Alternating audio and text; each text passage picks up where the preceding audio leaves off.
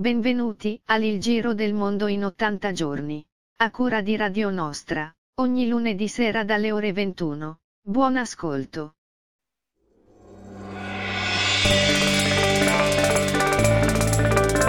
Eccoci qua, buonasera a tutti, buonasera. Siamo qui con il Giro del Mondo in 80 giorni, nona puntata con me nella nostra mongolfiera di Radio Nostra. C'è Rossella, ciao Rossella.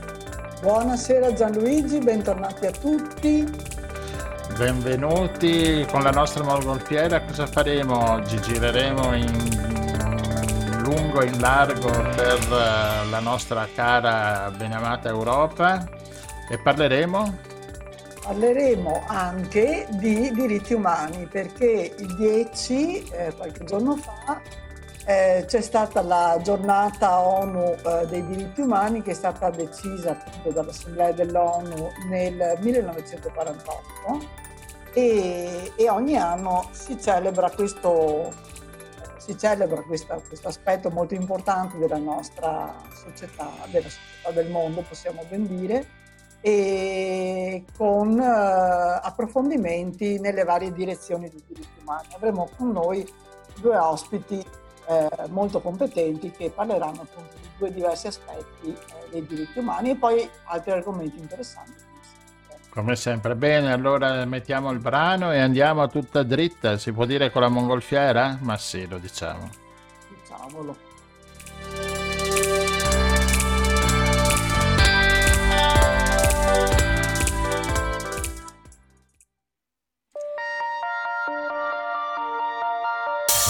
Chiede di me in questa città. Ridono senza di me,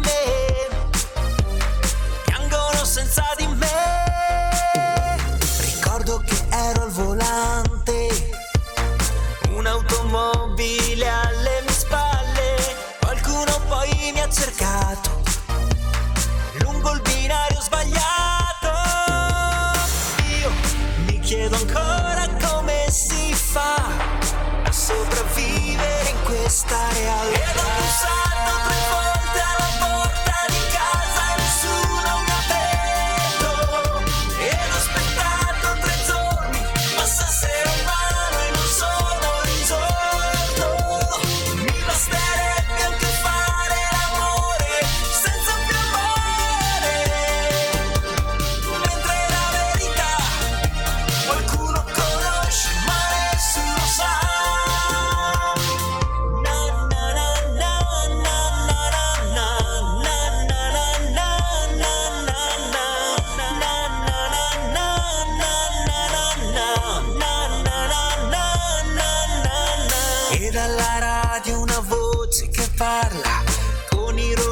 E coraggio.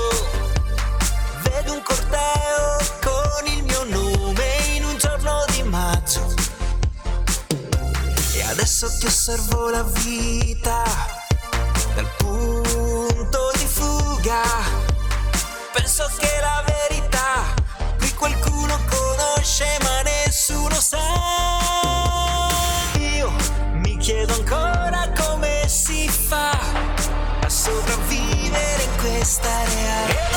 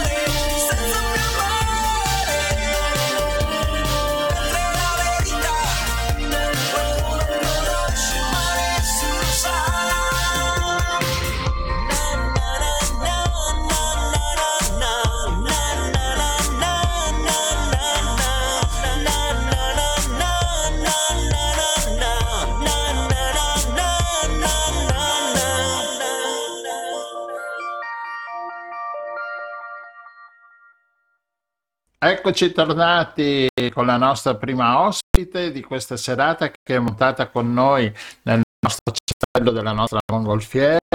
Con noi abbiamo Aurora D'Agostino, avvocato. Buonasera Aurora.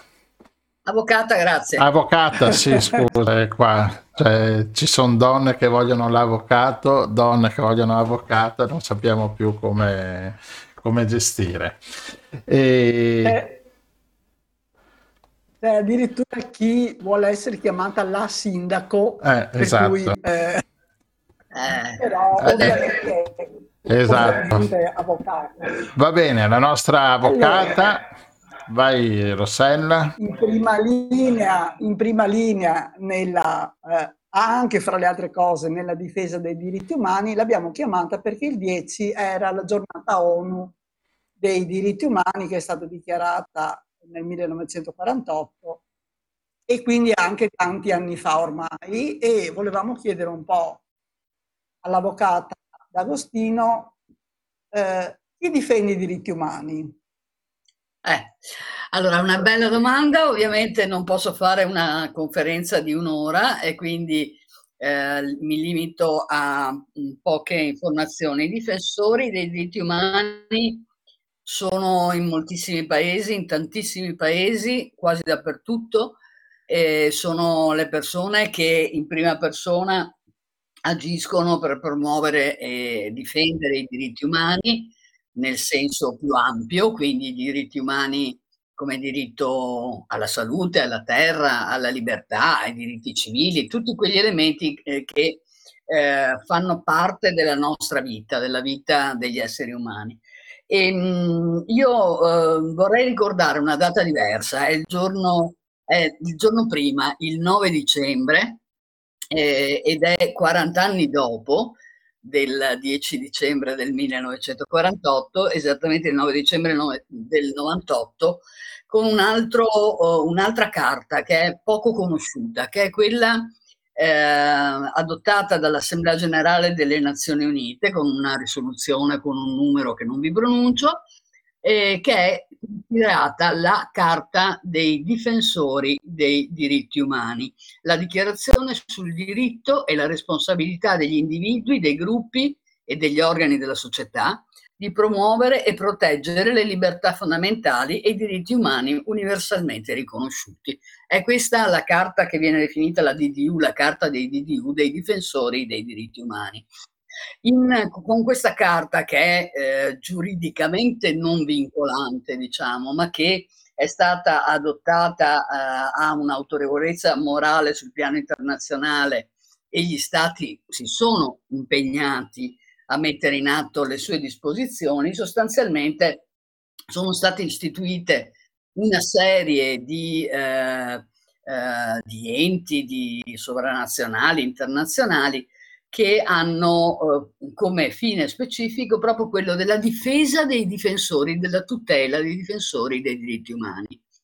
E, e, non è cosa da poco, perché i difensori dei diritti umani vengono massacrati, ammazzati a centinaia, a migliaia ogni anno in ogni paese. Eh, anche in, in, paesi a noi vicini, eh? non, non, pensiamo soltanto all'America Latina che ne ha il triste primato, ovviamente.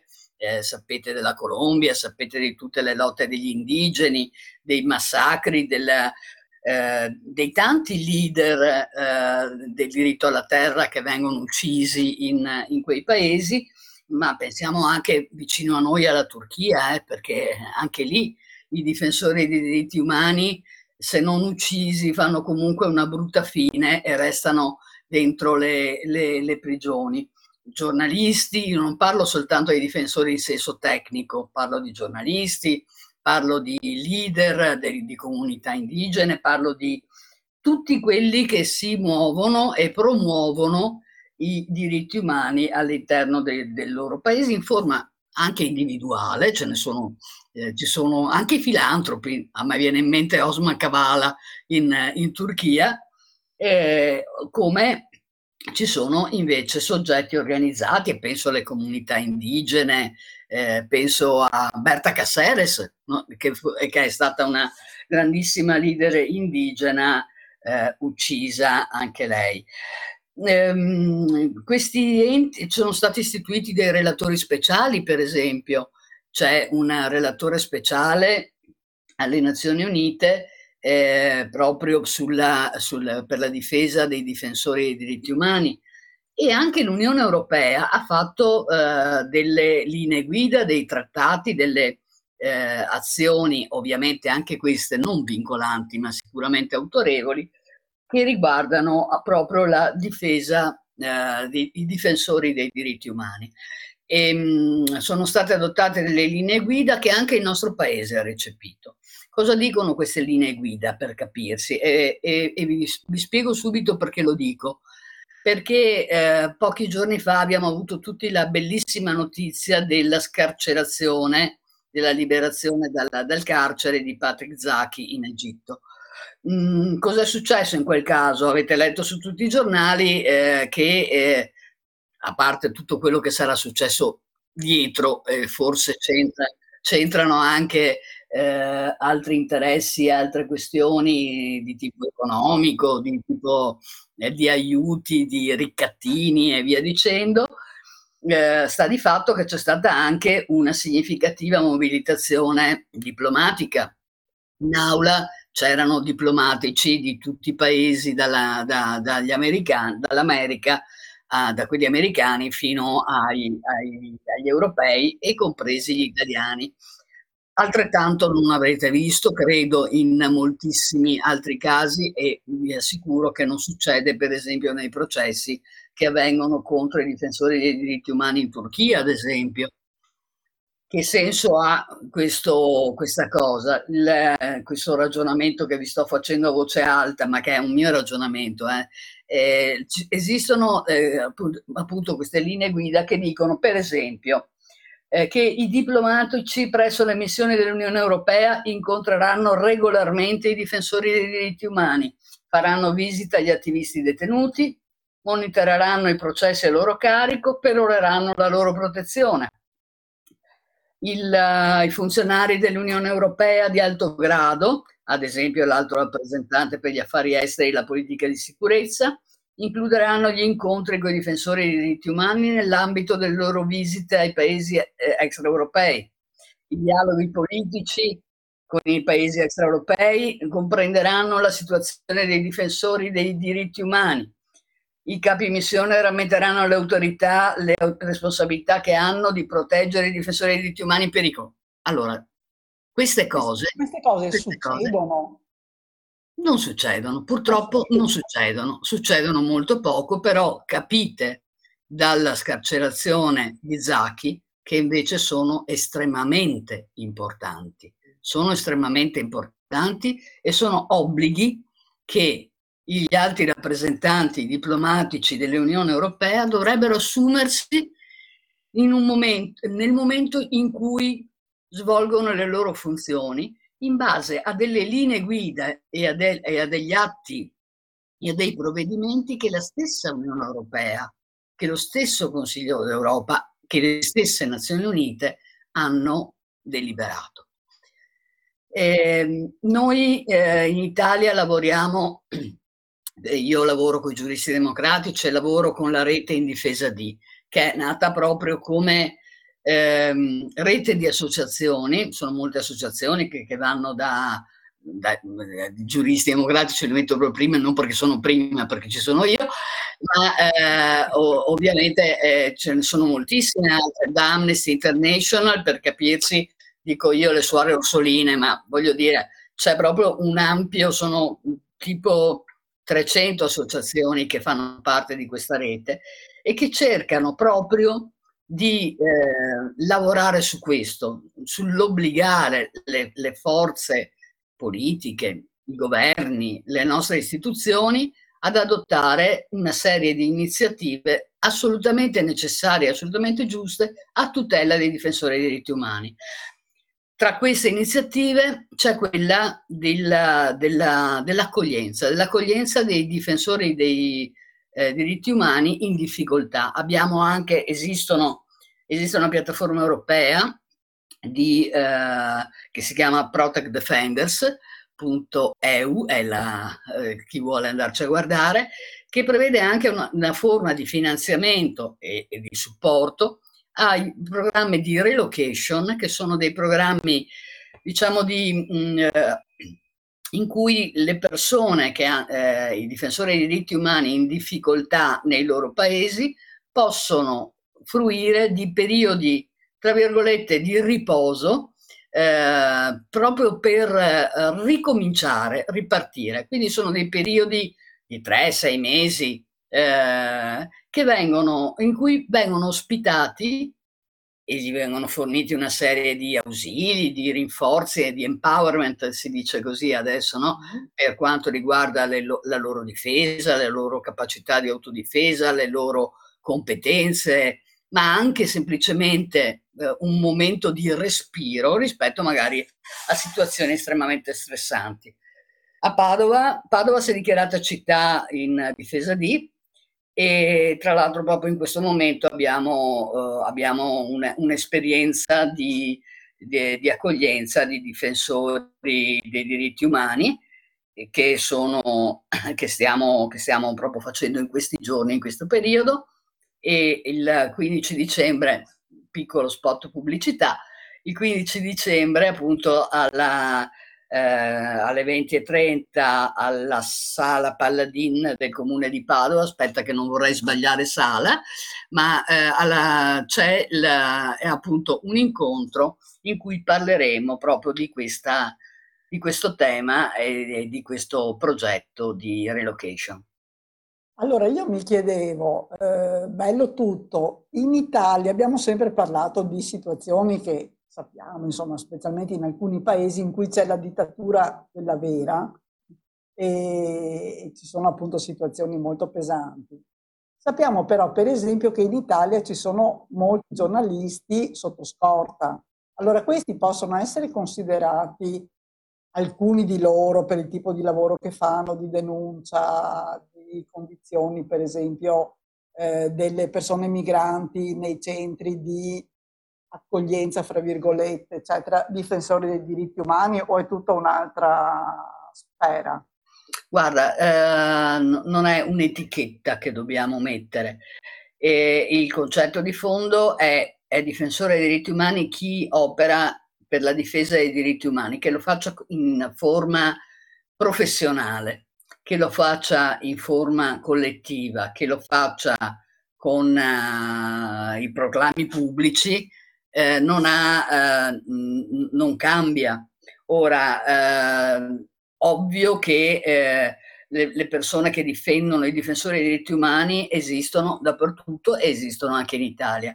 Vero che eh, hanno eh, magari delle situazioni mm,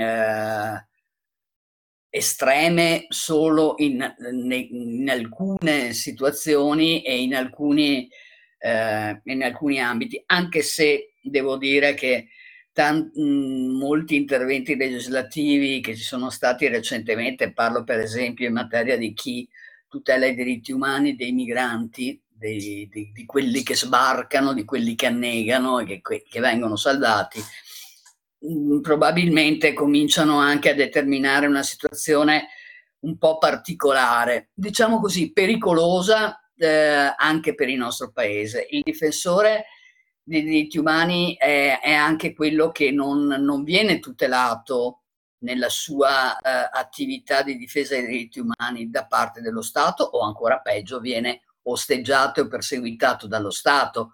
Mm. Quindi non siamo fortunatamente in questa situazione ancora in Itialia, eh, però eh, eh, diciamo che alcuni eh, brutti segnali sicuramente li stiamo, li stiamo, iniziando a vedere anche, anche, nel nostro paese.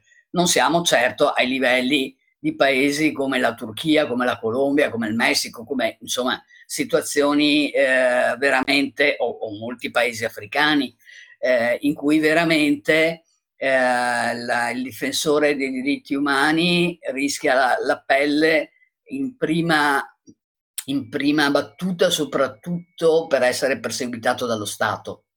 E questo è certamente, anche se pensiamo, pensiamo a chi eh, si muove per esempio su terreni ehm, sensibili come possono essere eh, quelli della eh, libertà delle donne, eh, ad esempio, no? E in paesi eh, dove ci sono forti presenze, magari non statalizzate del tutto, ma comunque esistenti, eh, di, di, islamismo estremo, capite che eh, la pelle la rischiano ovviamente in maniera molto seria. Quindi ci sono situazioni più o meno gravi, certo. Eh, diciamo che nel nostro paese ancora non siamo alla persecuzione dei difensori dei, dei diritti umani, ma proprio per questo, proprio questo ci deve far alzare la testa e renderci conto che il problema è molto serio e che il problema non è di altri, il problema è di tutti, è di tutti noi ed è eh, un, non è che lo facciamo solo per solidarietà, lo facciamo perché i diritti umani sono dei diritti universali che devono essere tutelati in tutte le loro forme, ovunque e soprattutto chi può farlo ha l'obbligo di farlo, è quello che dice la Carta dei difensori dei diritti umani, tra le altre cose.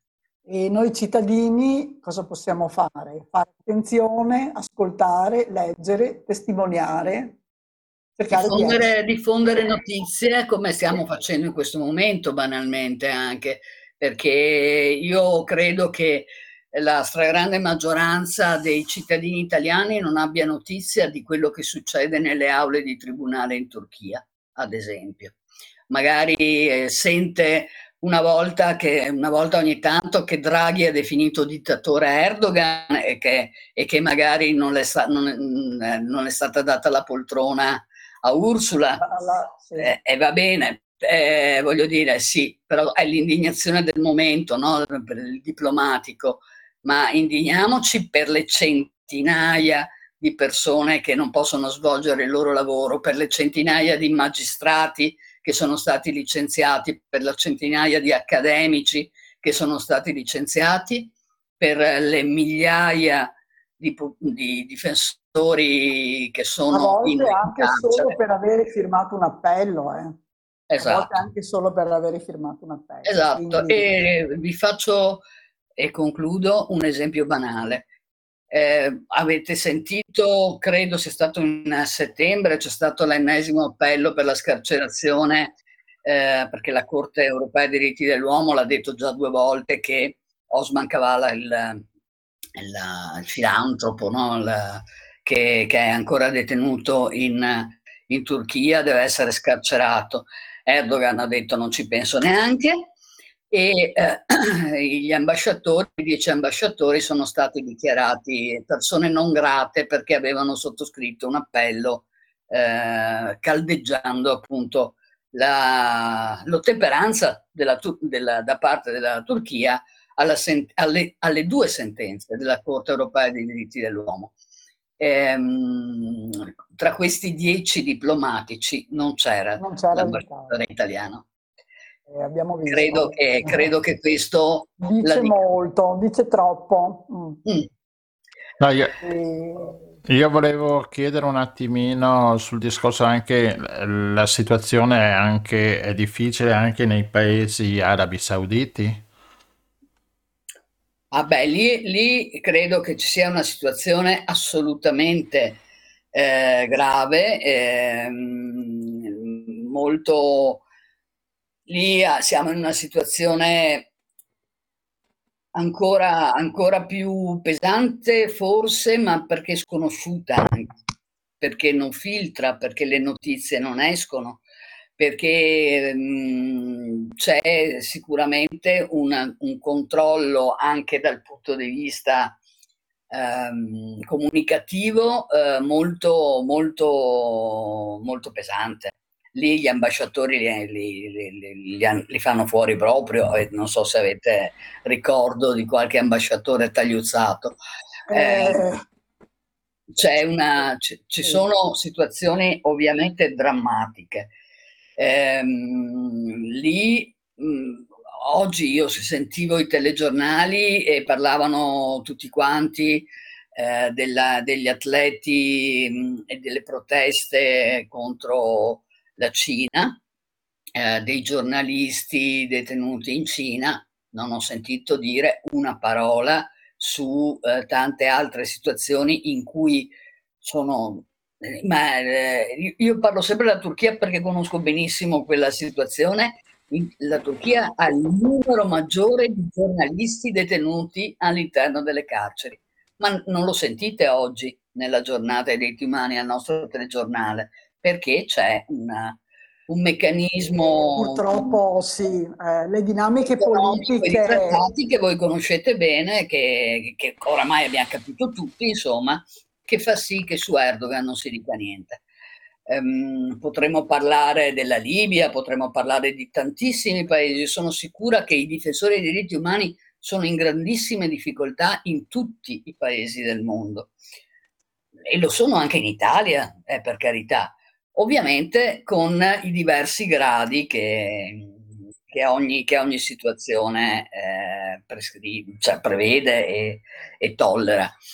Ehm, c'è sicuramente un grandissimo controllo perché la comunicazione è importantissima. Ehm, e vi faccio l'esempio concreto, Erdogan eh, ci mette un, un, un, secondo, uno schiocco di dita a bloccare Twitter, a bloccare Facebook, a bloccare i social sì, sì, sì. e lo fa regolarmente quando c'è una situazione di pericolo. Non solo blocca, ma usa eh, i, i, social come controllo sociale, per cui c'è in questo momento c'è in carcere una cantante, una cantante che canta, che, che insegnava eh, chitarra, musica e, e, e, tradizioni kurde, e sapete che il kurdo è vietato, eh, e che, ha, che è in galera da tanti anni, dal 2016 se non sbaglio, e che ha la dolcezza di 19 anni di condanna sulla pelle.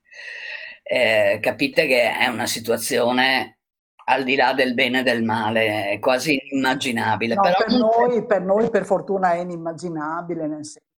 Eh sì, però ne sentite parlare alla televisione? No. Assolutamente no, naturalmente e, e purtroppo anche sui giornali comunque non... Difatti. Va bene, grazie avvocato.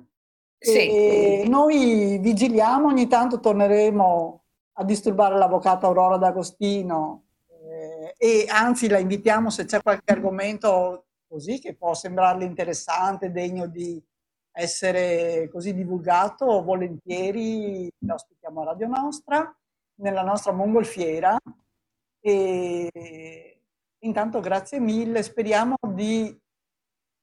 ma non so cosa speriamo, insomma, va bene. Beh, speriamo che decolli la mongolfiera almeno a livello comunicativo e che, dai, comunque il messaggio, la cosa bella che possiamo, possiamo dire questa settimana è che abbiamo Zacchi libero almeno. Certo. Sì, sì, anche se purtroppo subito il collegamento viene con Giulio. Eh questo è abbastanza certo che sì, certo che sì. inevitabile, anche un po' amareggiante e soprattutto chissà per un eh, Zacchi cittadino che ha studiato in Italia, quanti ci sono ragazzi egiziani di cui non sappiamo niente e che stanno nelle galere perché magari un giorno hanno scritto la frase italiana. Certo, vi, vi, invito comunque a pubblicizzare anche no, le nostre pagine della rete in difesa di dove trovate sicuramente un sacco di materiali. Lo mettiamo senz'altro sul, sulla, sul link, esatto. D'accordo. Va grazie, bene, grazie, grazie mille. Buonasera, Buonasera grazie. Buonasera, grazie.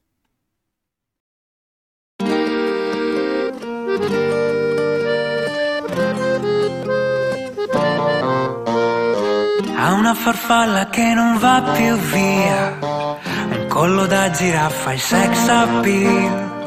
Lei studia lingue con filosofia, veste elegante ma si sente freak. Un fidanzato che non sta con lei, ed un'amica che ha gli stessi gusti suoi. Odia la vita se monotona, ma resta sola chiusa in camera. Marianna che fuma la paglia e dopo un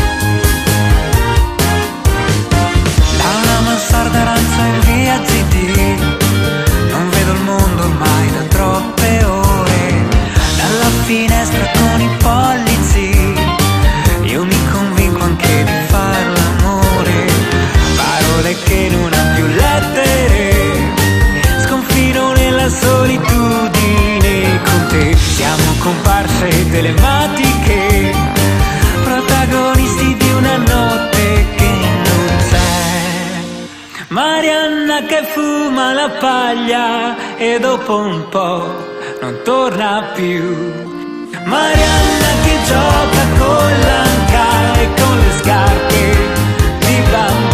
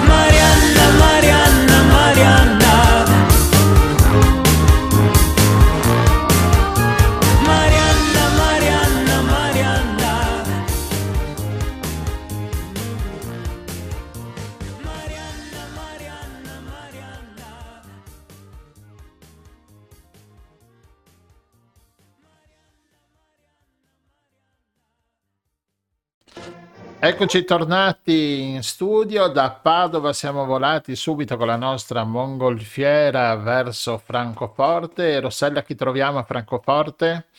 Buonasera a tutti, abbiamo il piacere di avere di nuovo con noi la dottoressa Elisa Piras, che è assegnista di ricerca presso la scuola Sant'Anna di Pisa, ma in questo periodo si trova a Francoforte per una ricerca che poi magari approfondiamo se ha voglia di raccontarci.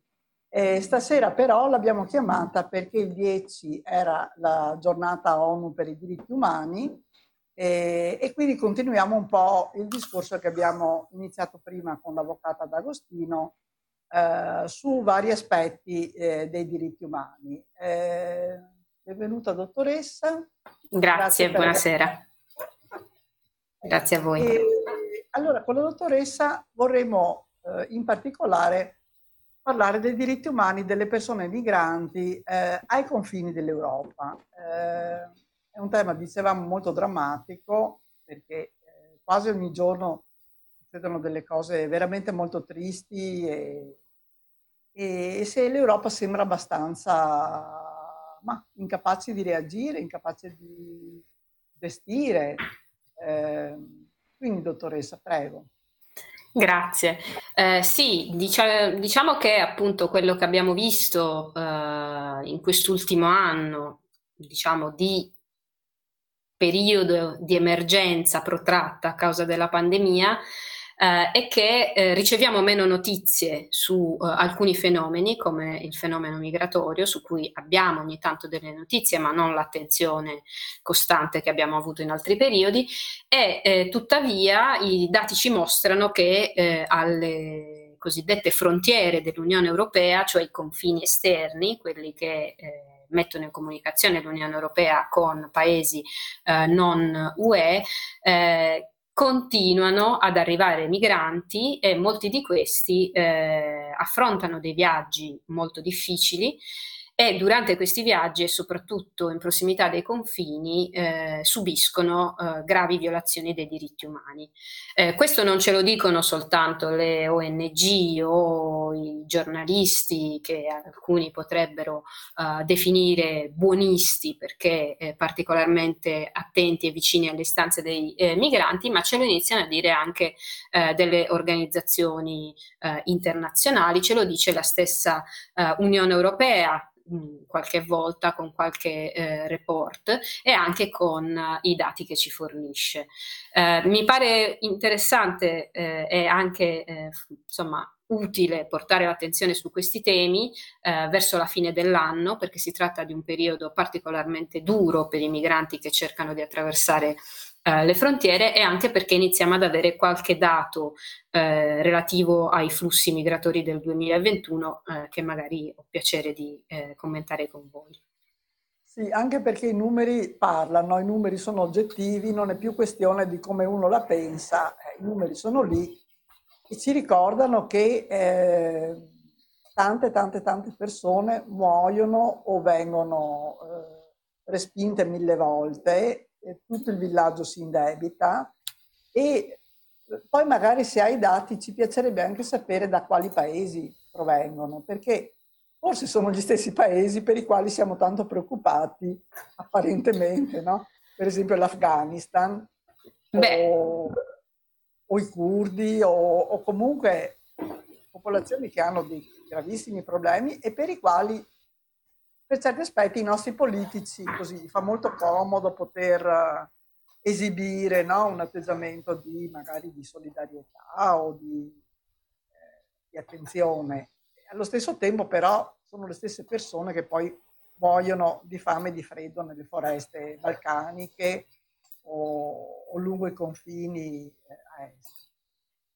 Allora sì, io eh, Oggi appunto mi, mi, baso, solo per dare un'idea del numero di persone che sono interessate da questi fenomeni, eh, sui dati più recenti che sono forniti da Frontex, l'agenzia eh, europea eh, che si occupa del controllo delle frontiere terrestri e della guardia costiera per appunto le frontiere esterne dell'Unione Europea.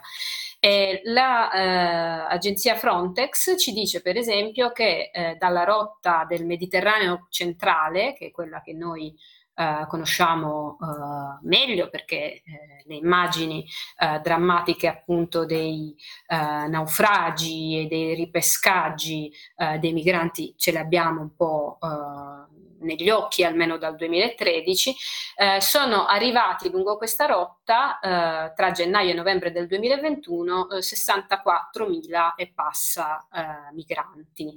Eh, la maggior parte di questi però non si trovano sul suolo italiano, quindi eh, tutti i nostri politici possono stare tranquilli.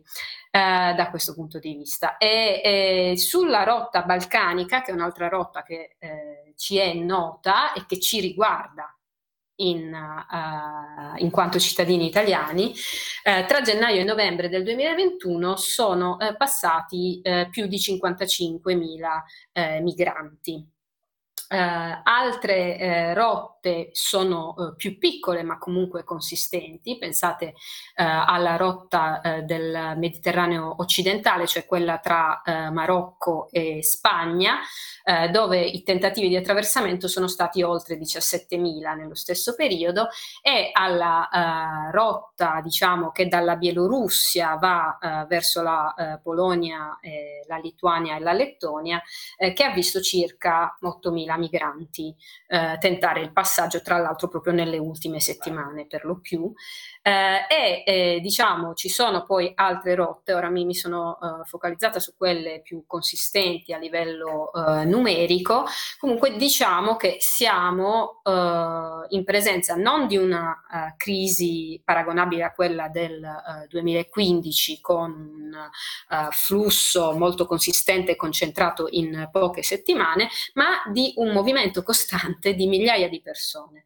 Mi chiedevate dei paesi. Allora vi posso posso dire che lungo la rotta balcanica, che è appunto uh, la, la, più consistente, una, eh, la seconda dopo quella del Mediterraneo centrale, eh, la maggior parte, la grande maggioranza eh, delle persone arriva dalla Siria.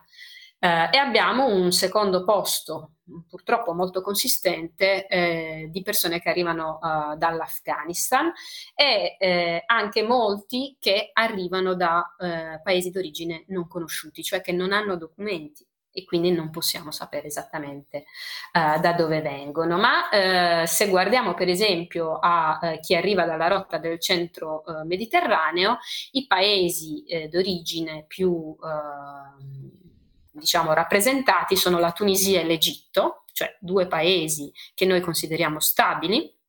Perché? Perché qui arrivano alla fine del collo di bottiglia i migranti eh, dall'Africa eh, australe e quindi eh, parliamo di molte persone anche dal Camerun, dal Congo, dalla Nigeria sempre di più, eh, che arrivano verso eh, nord e cercano di arrivare all'Unione eh, Europea.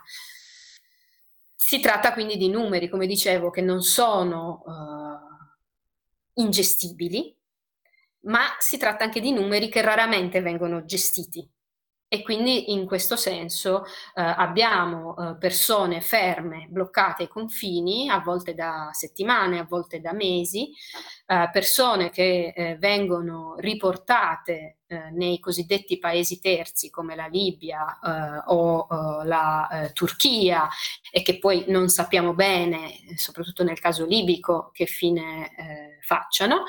abbiamo anche casi come appunto quello del confine bielorusso che eh, ci fanno parlare, come ha detto qualche settimana fa, quando era ancora in carica Angela Merkel durante una visita Pol- in Polonia, eh, di attacchi ibridi, cioè di eh, tentativi da parte del governo eh, bielorusso di strumentalizzare la questione dei migranti eh, per destabilizzare i paesi dell'Unione Europea. Quindi sì, è un mosaico molto complesso, eh, dove però ehm, non sappiamo bene chi trae vantaggio da tutto ciò, ma sappiamo ed è molto facile saperlo, chi invece soffre di più a causa di tutto ciò sono i migranti in transito.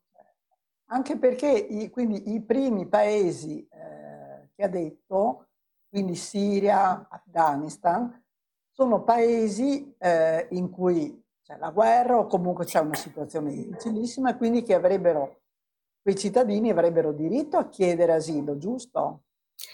Molto che... probabilmente sì, un altro paese molto rappresentato è l'Iraq, che anche in questo caso eh, ci mostra come i tentativi eh, falliti eh, di eh, portare a una gestione soddisfacente un conflitto, che è un conflitto anche lungo e, e, e difficile, eh, portano poi a eh, grossi movimenti di persone. idem per la Libia, dal 2011 a oggi non siamo stati in grado di eh, gestire il conflitto libico. Il fatto che tante persone passino da lì non è un caso, è il fatto che poi la Libia in qualche modo eh, utilizzi eh, diciamo, la eh, questione migratoria come carta di scambio ci pone in una situazione di paesi ricattabili. L'accordo firmato dal governo italiano nel 2017, rinnovato un anno fa, quindi tuttora in vigore, eh, in qualche modo eh, permette permette all'Italia di lasciare i migranti nelle mani eh, di forze, in particolare della Guardia Fostier, Costiera libiche, nonostante il fatto che eh, diverse inchieste anche eh, di procure italiane hanno dimostrato che nelle forze eh, libiche esistono ancora eh, diciamo persone e gruppi eh, che non hanno per niente a cuore i diritti umani dei migranti e che anzi continuano a speculare sui migranti migranti e a aiutare le forze eversive che destabilizzano il sistema libico. Quindi abbiamo una situazione quasi paradossale. No, no, eh, ecco, io magari in questo caso veramente toglierei quasi. Tra l'altro ricordiamo che sia la Libia che l'Iraq hanno avuto una destabilizzazione.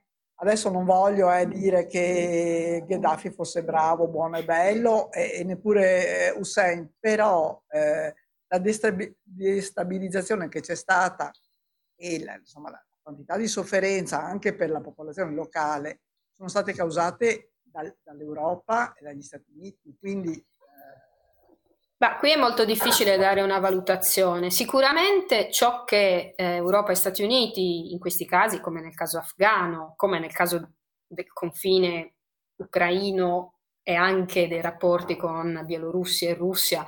Eh, ciò che mh, l'Europa eh, e i suoi alleati non sembrano in grado di gestire è proprio eh, la risoluzione dei conflitti.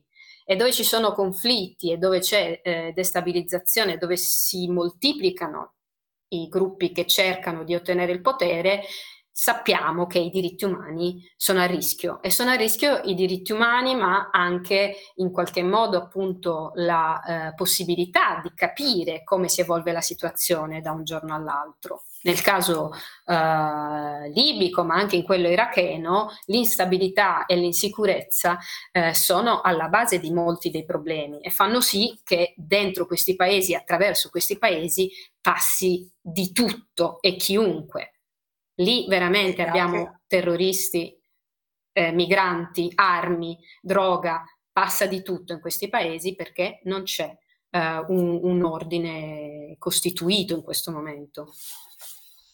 Non c'è uno Stato che funziona, che è in grado di controllare.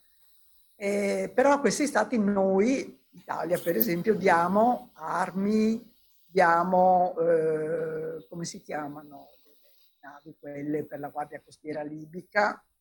Questa è una parola un po' buffa, nel senso eh, la Guardia Costiera di un paese è la Guardia Costiera di un paese che ha un governo che funziona e è in qualche modo eh, organizzato, mentre lì poi non si capisce nelle mani di chi finiscono queste, questi mezzi.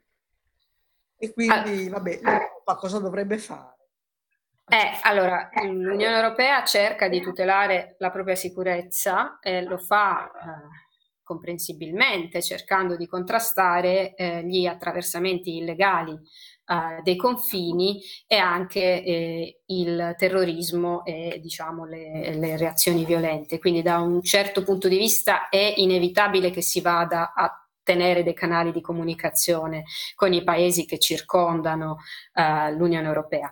Quello che però appunto io vedo come particolarmente preoccupante in questo momento è una politica dell'Unione Europea eh, di in qualche modo lasciare a questi paesi la gestione dei confini.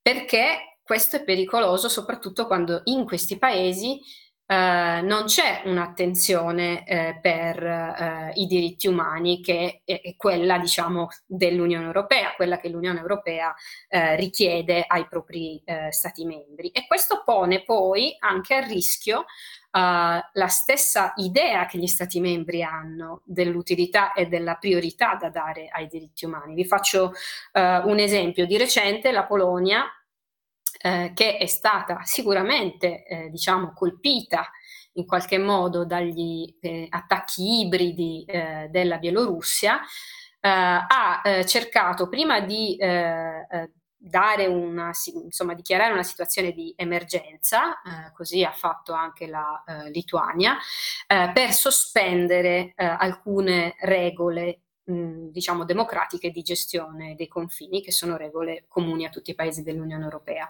Eh, una cosa simile l'ha fatta anni fa anche eh, l'Ungheria ehm, cioè l'idea che al confine si possano fare i respingimenti. I respingimenti sono proibiti dal diritto internazionale, cioè il migrante non ha diritto a essere accolto dentro lo Stato, ma ha diritto a entrare e fare domanda per protezione internazionale. Quando questo non si fa, abbiamo una politica dei cosiddetti pushback, appunto dei respingimenti, respingimenti che però l'Unione Europea non contempla.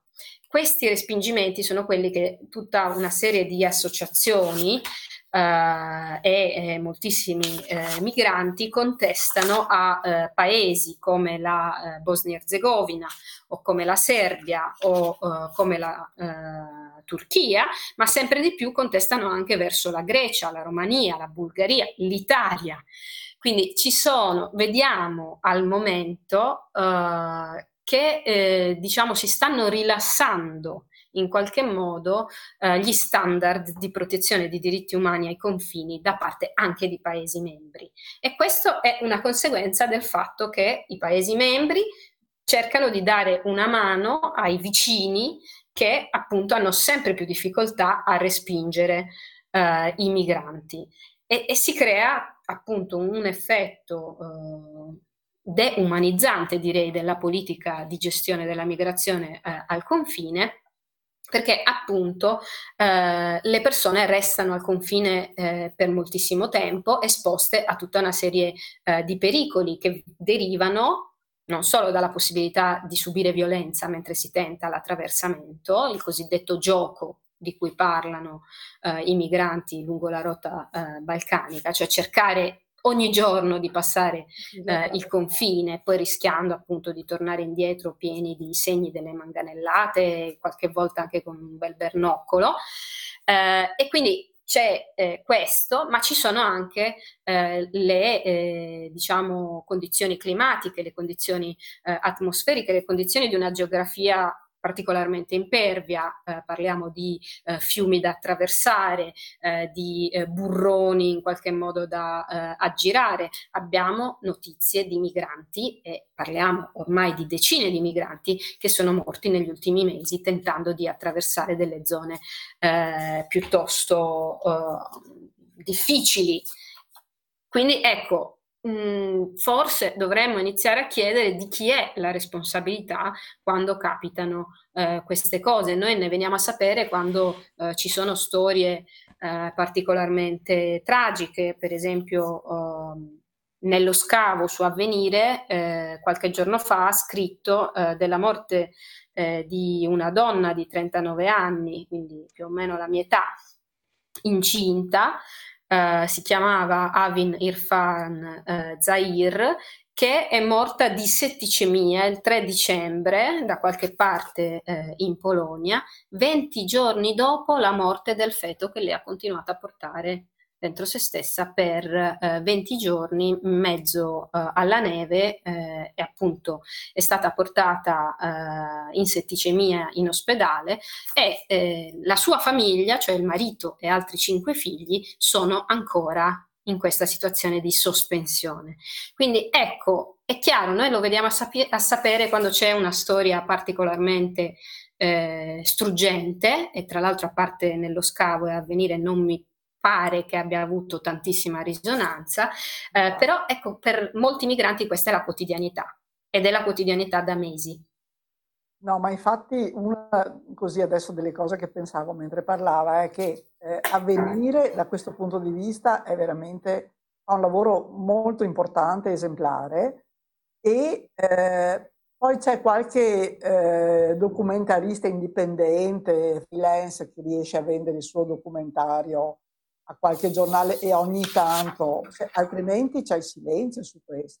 Sì, qualcosa sta cambiando perché la società civile anche nei paesi di passaggio eh, si sta organizzando, per esempio nei Balcani, eh, tutta una serie di circa una dozzina di organizzazioni hanno eh, formato il cosiddetto Border Violence Monitoring Network e eh, stanno cercando di documentare eh, ciò che passano i migranti, perché pare che una delle pratiche più diffuse mh, da parte delle varie forze che respingono i migranti eh, sia quella di distruggere i loro cellulari per evitare che appunto eh, la, le mente.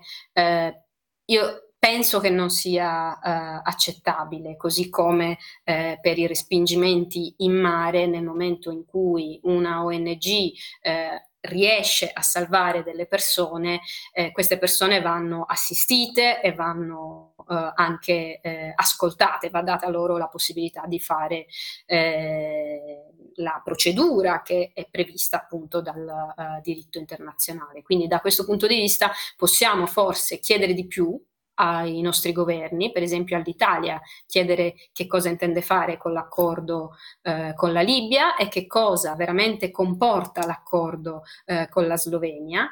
Eh, possiamo sicuramente eh, chiedere alla Francia di chiarire che cosa fa con eh, il Marocco e di capire se veramente il rispetto dei diritti umani dei migranti è la priorità in questi accordi.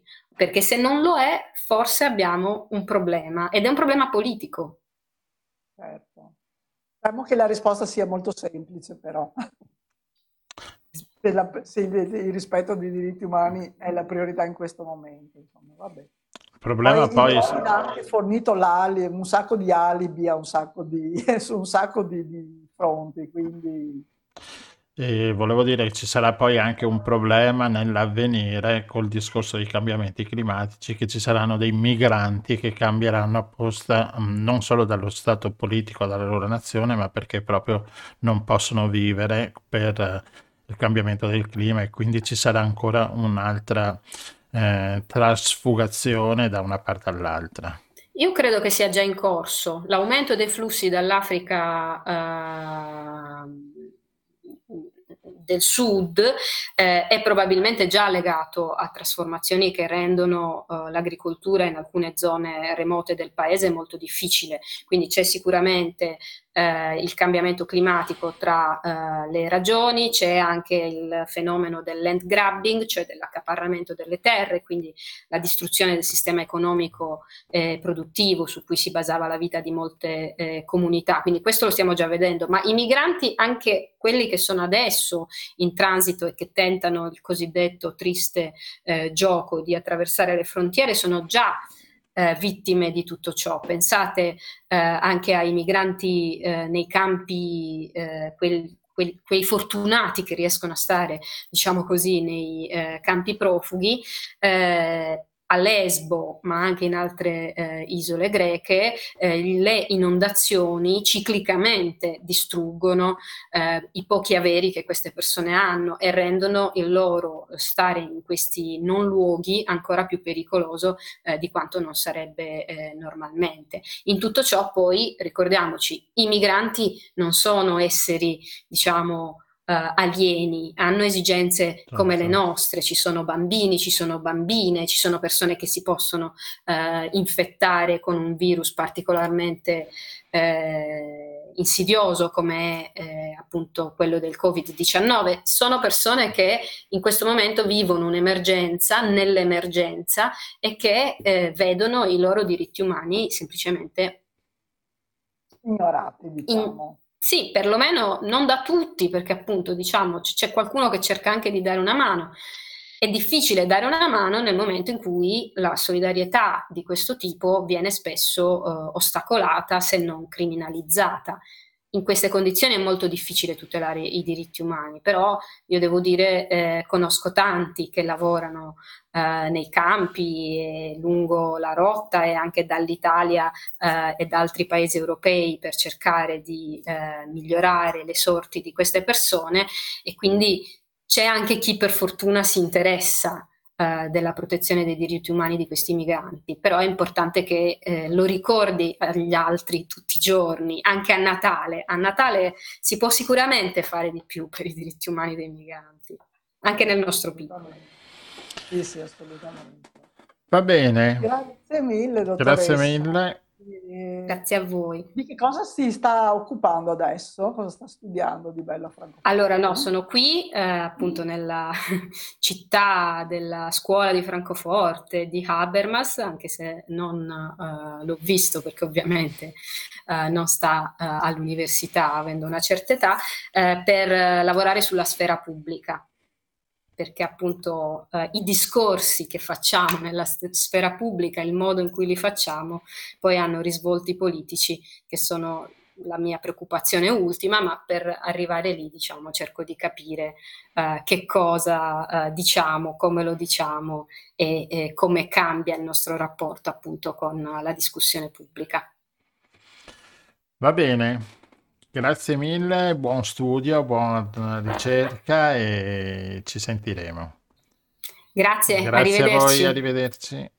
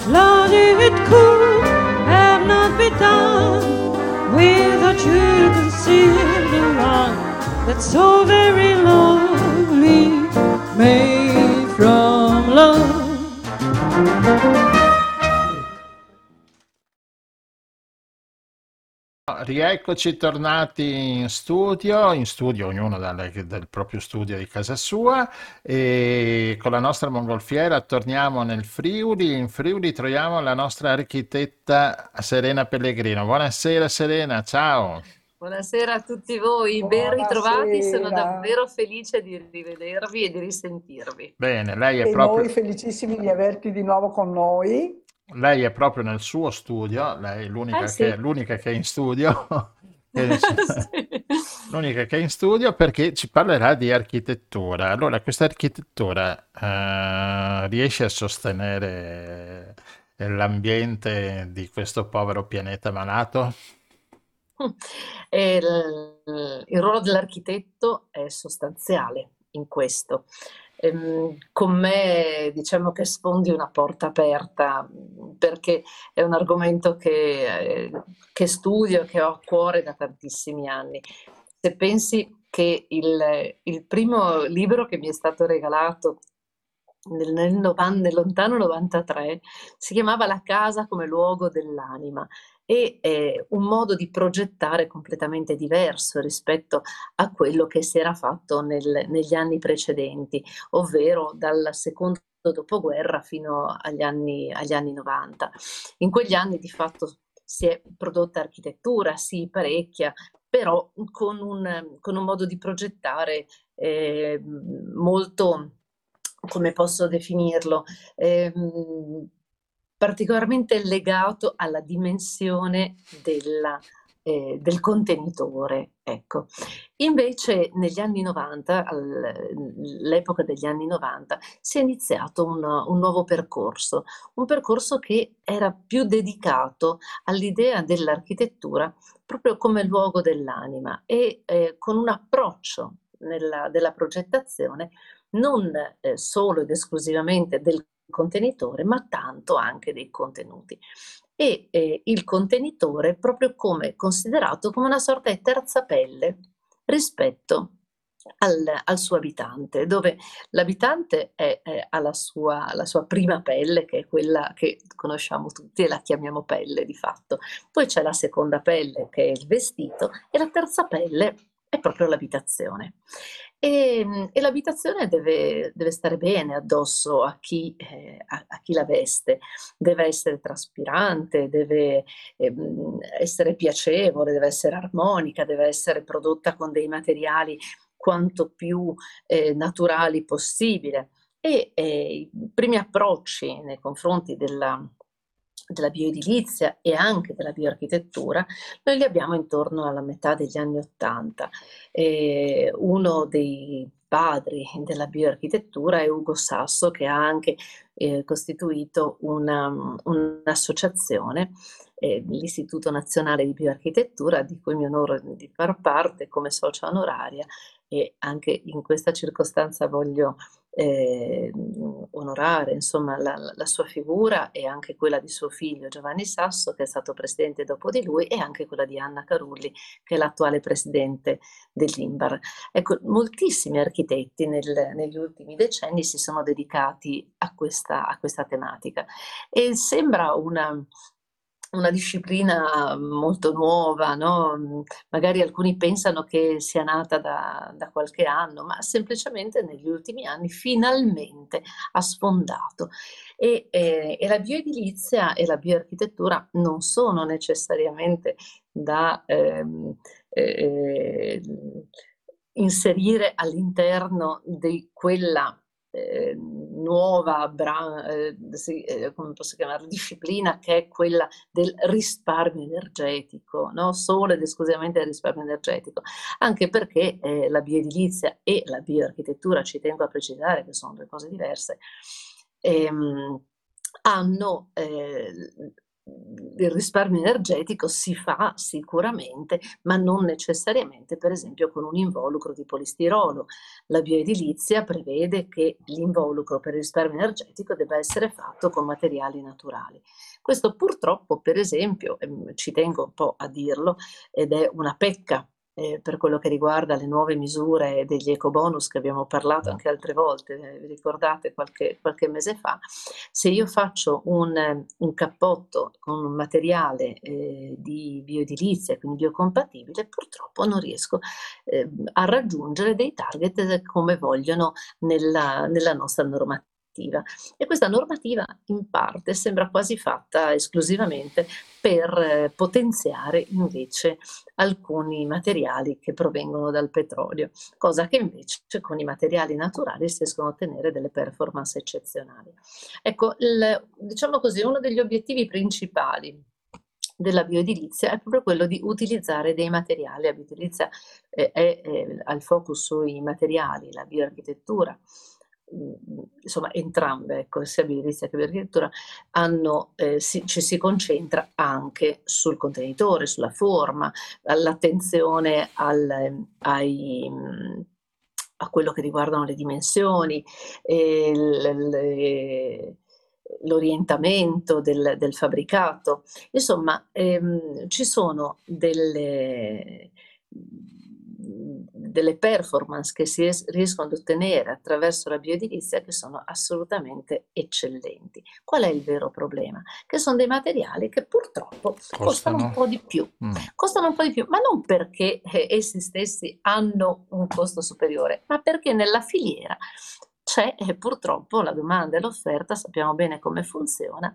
Se noi abbiamo eh, una poca produzione di un determinato materiale, eh, purtroppo questo ha dei costi molto alti.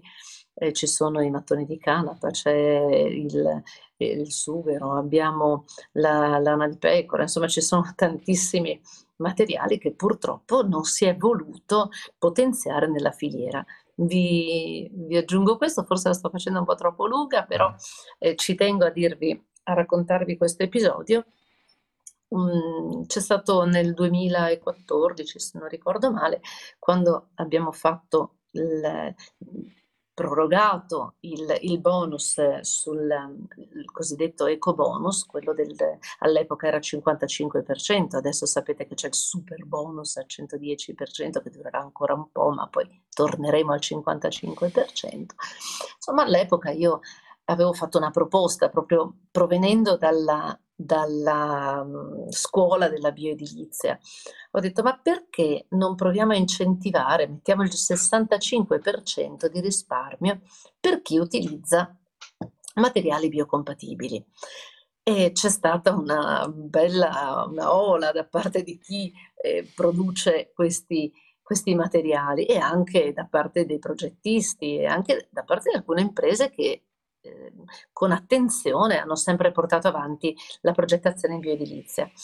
E, e abbiamo detto facciamo so, 6-7 punti percentuali, no? diamo un piccolo risparmio, un piccolo incentivo, proprio per poter avviare questa filiera.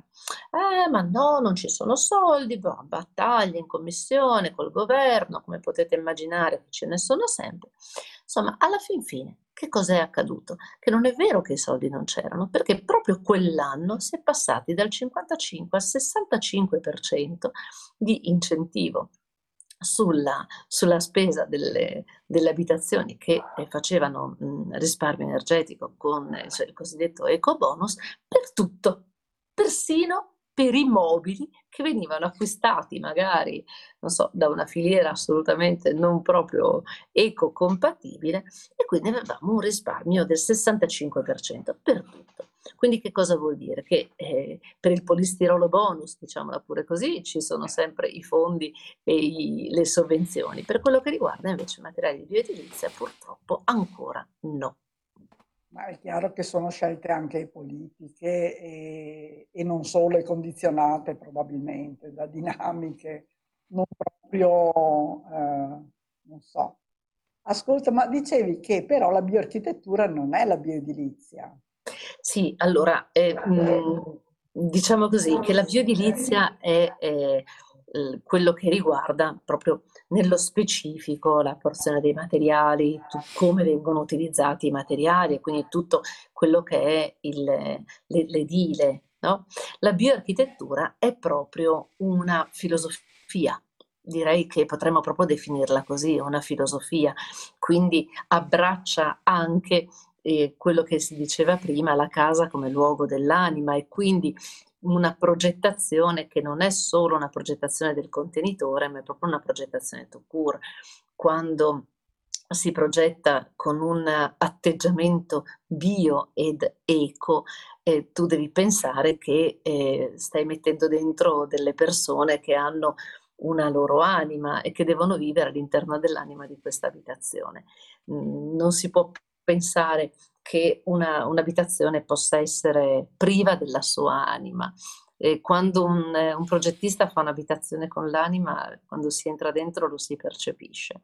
E progettare assieme al committente e quindi anche, diciamo pure così, eh, educare il committente educare il, il, proprietario di chi andrà a vivere in quella casa. Purtroppo... Sì, perché anche esatto, no? il committente mm, non bazzica molto no? di, di, di, di, architettura, lui vuole la casa standard, non so come l'ha vista nei, nei cataloghi e quindi, no, e quindi, non conosce, poverino, non, è, non ne ha colpa e forse appunto bisogna educare di più i, i committenti. Guarda, secondo me tanto... Eh, tanti danni, possiamo dire così, l'hanno fatto tutte queste riviste, che ce ne sono tantissime, no? Se voi andate in edicola c'è una quantità sì. di riviste sulla casa incredibili, tutti quanti si, si sentono progettisti, tutti dicono, ah ma eh, l'architetto per due fogli, per due righe che mi ha fatto, mi ha fatto una parcella perché tutti quanti sentono progetti. Gliel'ho detto io come fare il, il progetto, no? Ecco, credo che queste, queste riviste abbiano educato per un verso, però dall'altra parte hanno un po' eh, inquinato la, la, il pensiero del, noi lo chiamiamo il committente, insomma, di, del proprietario, di, di, chi andrà ad abitare, perché tante volte ti dicono, ma io architetto lo voglio proprio così, è esattamente come, come in, questo, in, questa rivista. Anche io mi diverto un po' e rispondo di solito così, ma sei proprio sicuro di volerlo così? Sì, sì, sì, sì, architetto, lo voglio proprio così. Dico, ma guarda che questo è a due dimensioni ed è su carta patinata. Quando lo facciamo sarà a tre dimensioni e ci dovrai abitare tu dentro e quindi probabilmente non avrà proprio lo stesso aspetto. Ecco, ovviamente mi diverto Facendo, dicendo, dicendo, queste cose, però eh, mh, concretizzo anche dall'altra parte il, la persona. E poi soprattutto mh, eh, ho un, una mh, paginetta di un, di un libro a cui tengo moltissimo, che è stato scritto da Sergio Maldini e, e, si intitola La casa nord-est. È una pagina molto, molto bella, interessante, secondo me è addirittura più bella di qualsiasi manuale di architettura che si possa, che si possa leggere, perché in questa pagina eh, c'è proprio una narrazione tra eh, l'architetto che viene chiamato dal proprietario, che deve mettere, la proprietaria in realtà, che deve mettere mh, mm, a posto, deve ristrutturare un vecchio casale della bassa friulana. E, e ovviamente lo devono far rivivere perché sassi sono sassi, resterebbero sassi e madre terra se li riprenderebbe così come sono stati messi su dai, dai nostri avi e quindi deve farla rivivere. E questo dialogo stupendo che c'è tra, tra l'architetto e, e, la proprietaria è un, un, dialogo meraviglioso e spesso lo, lo leggo ad, ad, alcuni clienti. Vi, se volete vi racconto un piccolo aneddoto una Vai. volta che mi è accaduto è arrivata una doppia coppia di, di coniugi e dovevano fare una bifamiliare. Sono arrivati e mi hanno detto, ma architetto, hanno parlato bene di lei e ci piacerebbe che lei ci progettasse la nostra abitazione e che ci facesse una proposta di progetto. E io ho detto, sì, mi fa un gran piacere ovviamente che eh, qualcuno abbia, vi abbia fatto il mio nome, però eh, sinceramente io non faccio eh, bozze di progetto che poi magari possono essere messe in concorrenza con quello di un altro collega e, e, e viene fatta la casa che piace di più. Ehm, io se volete eh, costruisco la casa attorno a voi eh, a seconda delle vostre esigenze, soprattutto visto che deve essere una bifamiliare è molto complessa, già fare una casa unifamiliare dove marito e moglie alla fine del progetto, all'ultimo chiodo del, del, del cantiere bisogna così eh, eh, mandare lontana l'ipotesi della separazione perché spesso una casa mette, mette in crisi, figuriamoci una doppia coppia. E, ehm, allora gli ho fatto la fotocopia di questa, di questa paginetta di Sergio Maldini, gliel'ho data, ho detto guardate, io progetto così con i miei clienti, se volete la facciamo assieme e la progettiamo esattamente come voi la volete, non deve esserci la mia firma, ma deve esserci la vostra anima. Se volete lo facciamo, altrimenti mi dispiace, io rinuncio all'incarico. E devo dire che ho rinunciato all'incarico. Ah.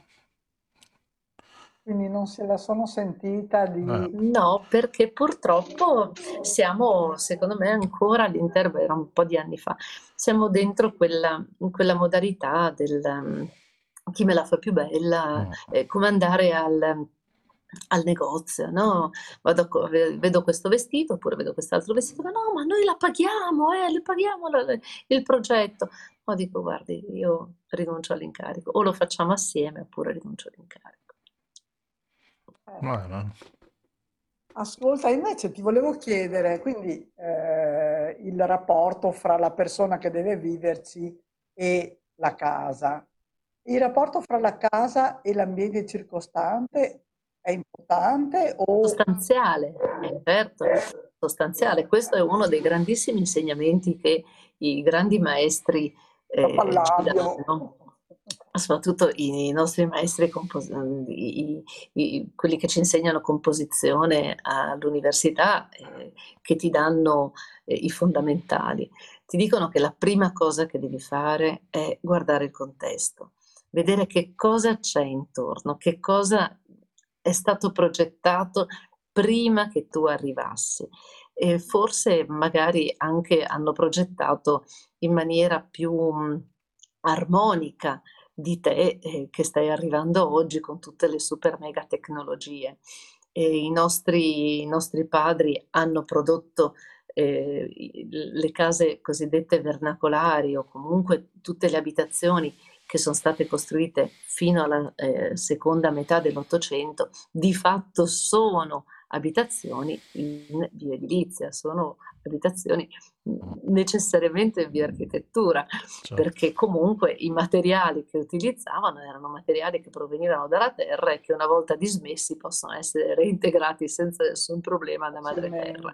Mentre i nostri fabbricati, purtroppo, nel momento in cui noi andiamo alla dismissione, ovvero il concetto della bioarchitettura è dalla culla alla culla, quindi vuol dire che io prendo il materiale, dal, da madre terra, ovvero la culla, e poi lo devo restituire a madre terra mhmm, nella, nella, maniera meno impattante possibile. Ecco, sappiamo invece che negli ultimi cento anni noi abbiamo eh, edificato nel modo più impattante possibile. Pensiamo soltanto all'Ethernet che abbiamo utilizzato, mm. pensiamo al piombo, pensiamo al, al cemento, insomma con, con, grande difficoltà Madre Terra poi si riprende gli stessi materiali. Se invece progettiamo in bioedilizia pensiamo soltanto all'utilizzo del legno, del mattone, eh, appunto come dicevo prima per gli isolanti, eh, la, la, il sughero, il, tutto quello che è materiale naturale, poi nel momento in cui vanno a, dis- a essere dismesso non c'è questo forte impatto da, cosiddetto da discarica. Va bene, allora, architetta, Grazie.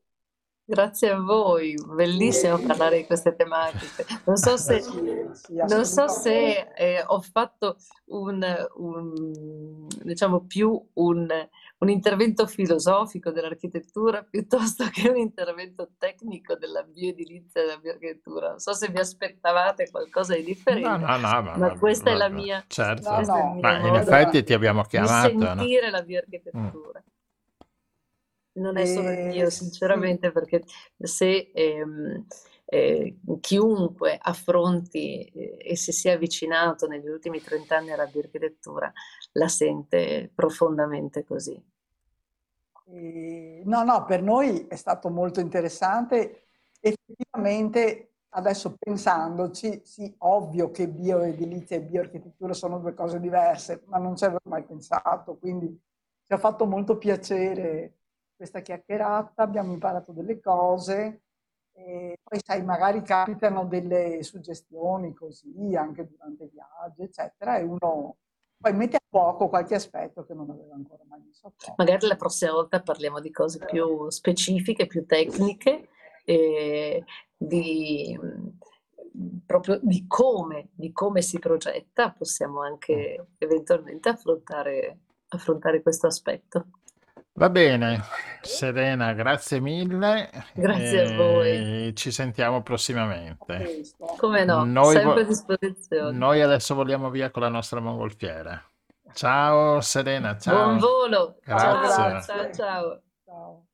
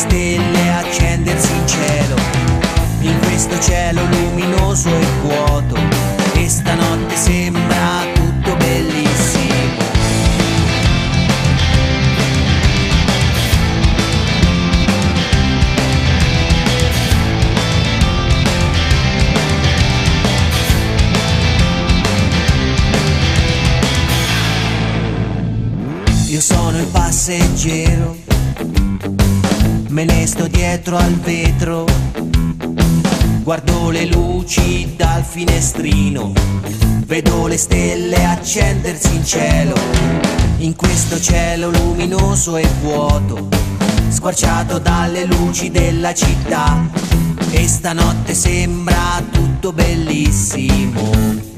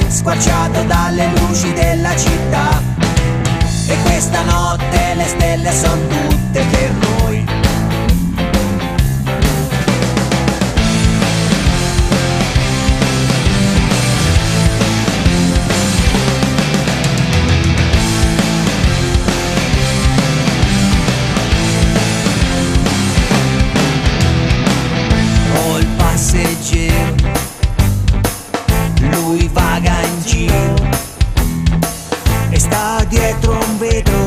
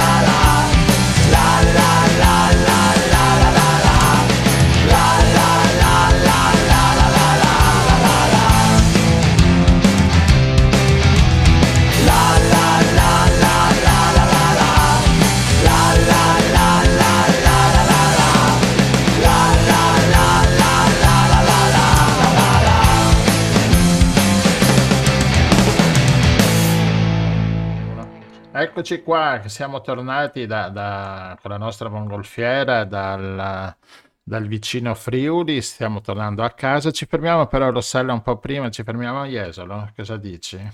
A Jesolo, vicino a casa, va bene, dai. Sì, dai, a Jesolo perché a Jesolo troviamo Michele Di Domenico. Ciao Michele. Buonasera, buonasera, ciao a tutti, un piacere essere qua. Benvenuto. Grazie, essere gra- grazie, grazie, grazie Allora, a voi. Michele, come su ogni, ogni nostra puntata abbiamo la zona musicale e con eh, Michele parliamo di musica. È un cantante, no? Descriviti un attimino.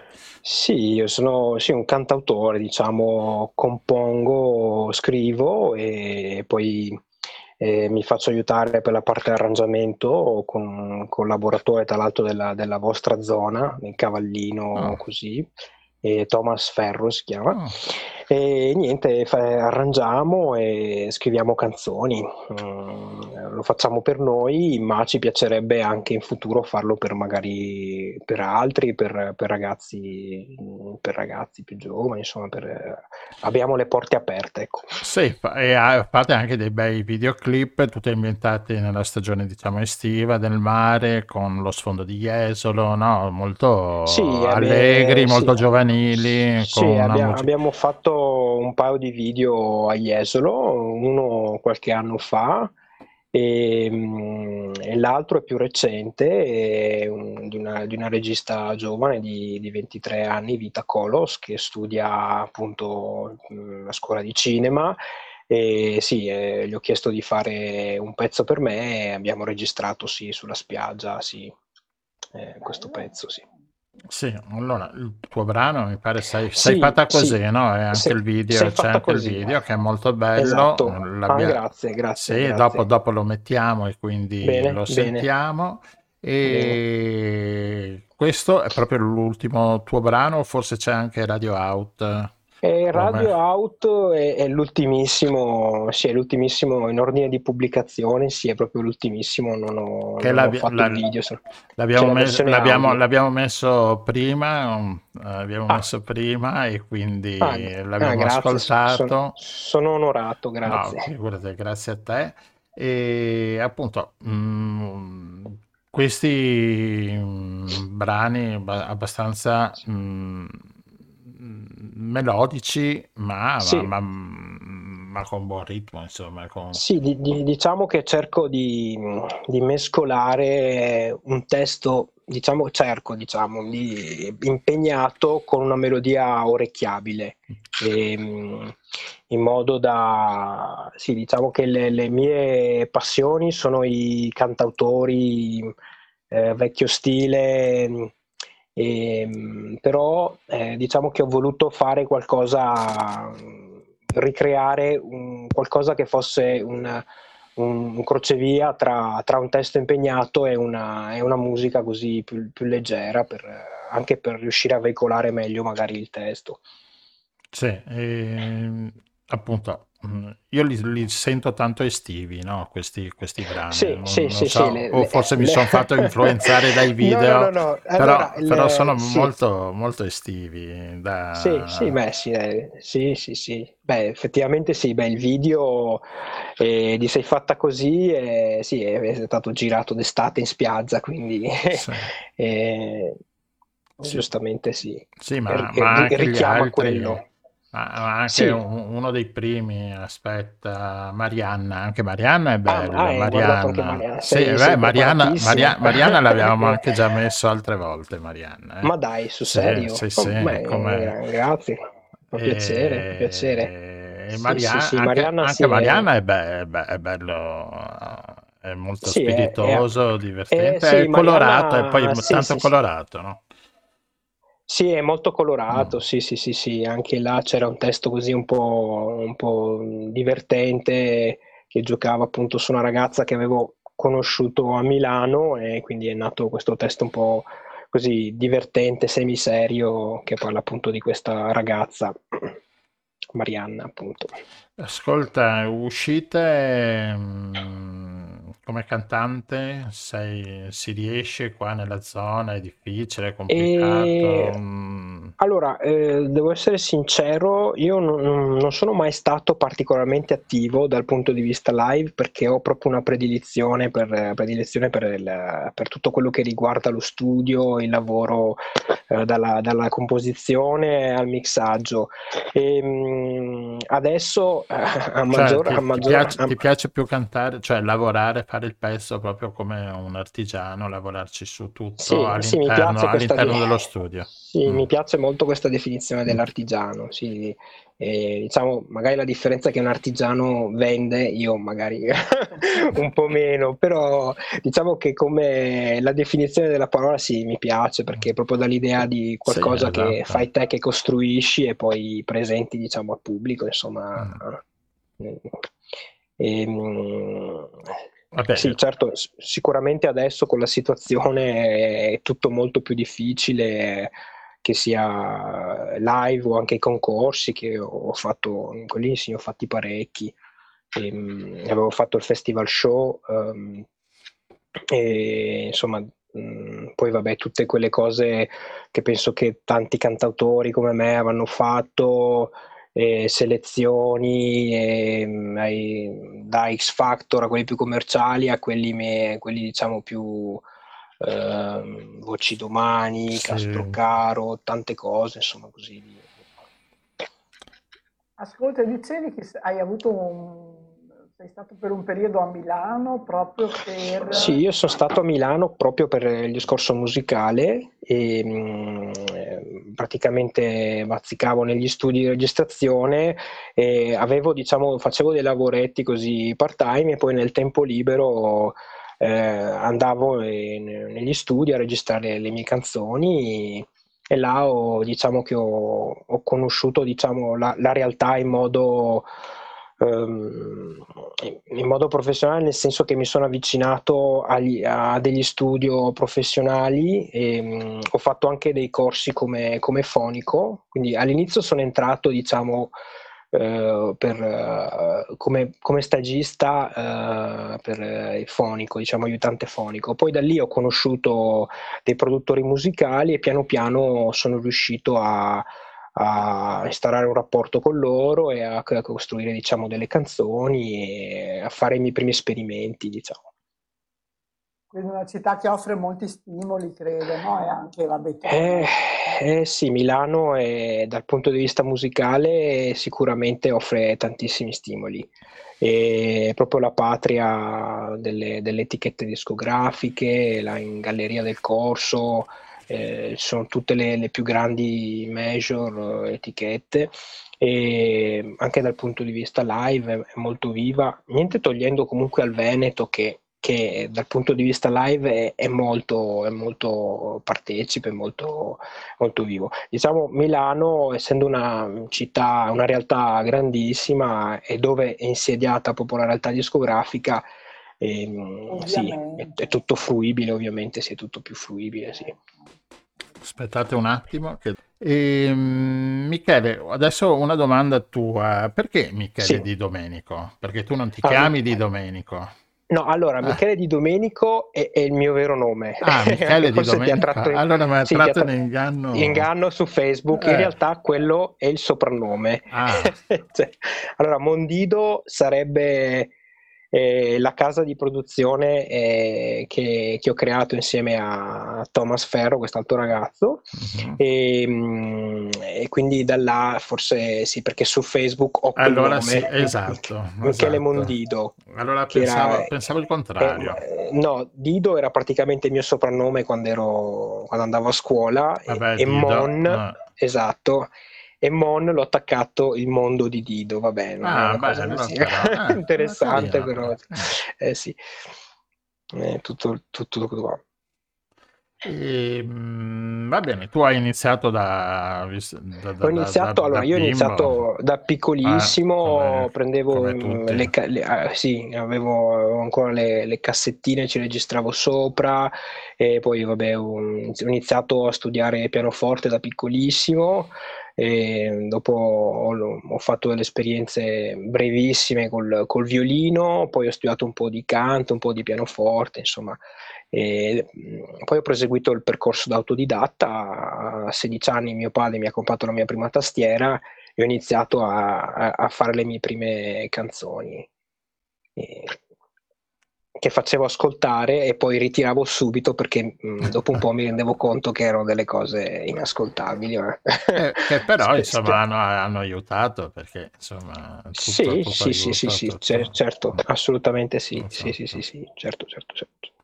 Va bene, però allora eh, per trovarti, allora, diciamo che su Facebook sei Michele Mondido. Mentre sì, su YouTube ho... hai il canale YouTube dove ci sono tutti i tuoi video che sono belli, sono sì, ben creati, esatto. ben, Grazie. sono ben costruiti, Grazie. belli, insomma. Sono... Grazie. Grazie, e, grazie. E dopo noi metteremo anche il link sul, ah, sulla, nostra, su, sulla, nostra, pagina di YouTube e quindi chi perfetto. vuole va a sentirsi le canzoni di um, Michele Di Domenico. Va bene, grazie. grazie mille per essere stato con noi e grazie mille. ci risentiremo ancora. Se hai, voi, quando, sta... quando, hai nuove canzoni scrivici che sì, sì, mandiamo sto, stiamo, producendo, stiamo producendo un paio di canzoni nuove adesso, quindi bene. volentieri. Perfetto. Grazie mille. Grazie a te, grazie, Michele, grazie, grazie. è stato un piacere, grazie. Ciao. Quanto male fa la tua stupida d'allegria quando il giorno dopo non c'è più. Quanto male fa la tua bocca sulla mia quando il giorno dopo non c'è più. Così spietata come poche incantevole come note.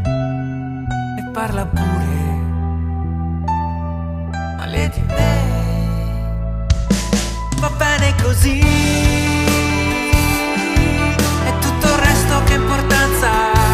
Sei fatta così. Confondi una voce e una verità. Sei bella così appena sveglia senza trucco. Sei fatta così. Da me quanto male fa il tuo amore sconfinato per le grandi e piccole bugie. E tu cercherai in un uomo già sposato di appagare tutte le tue fantasie.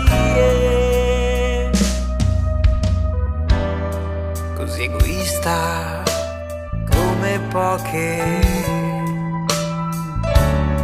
ed incantevole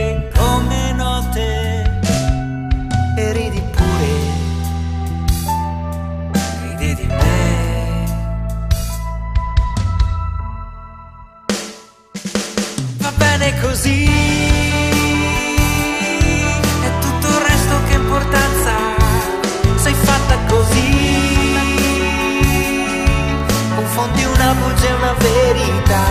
Sei bella così. Appena sveglia senza trucco sei fatta così.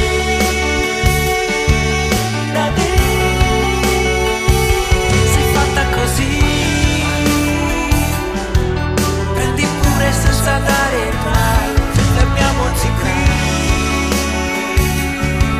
Un'altra scusa sei bella così. Ottieni tutto ciò che vuoi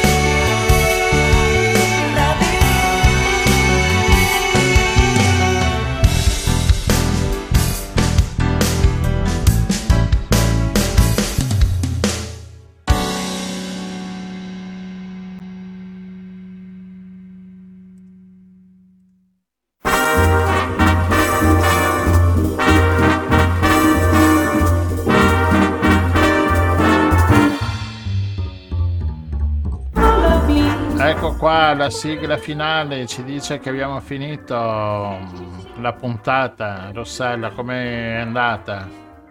Eh, Direi molto bene, abbiamo galoppato per i cieli d'Europa, abbiamo incontrato ospiti eh, molto interessanti che ci hanno raccontato cose molto interessanti, abbiamo finito in bellezza con la musica che è sempre un momento così di... No? Di- Certo, sì, che allieta un attimino, ti fa un po' eh, eh, staccare un po' da- da- dalle problematiche che abbiamo sentito non da poco. eh. abbastanza impegnative. sì. Esatto. E E, e quindi grazie per averci ascoltato.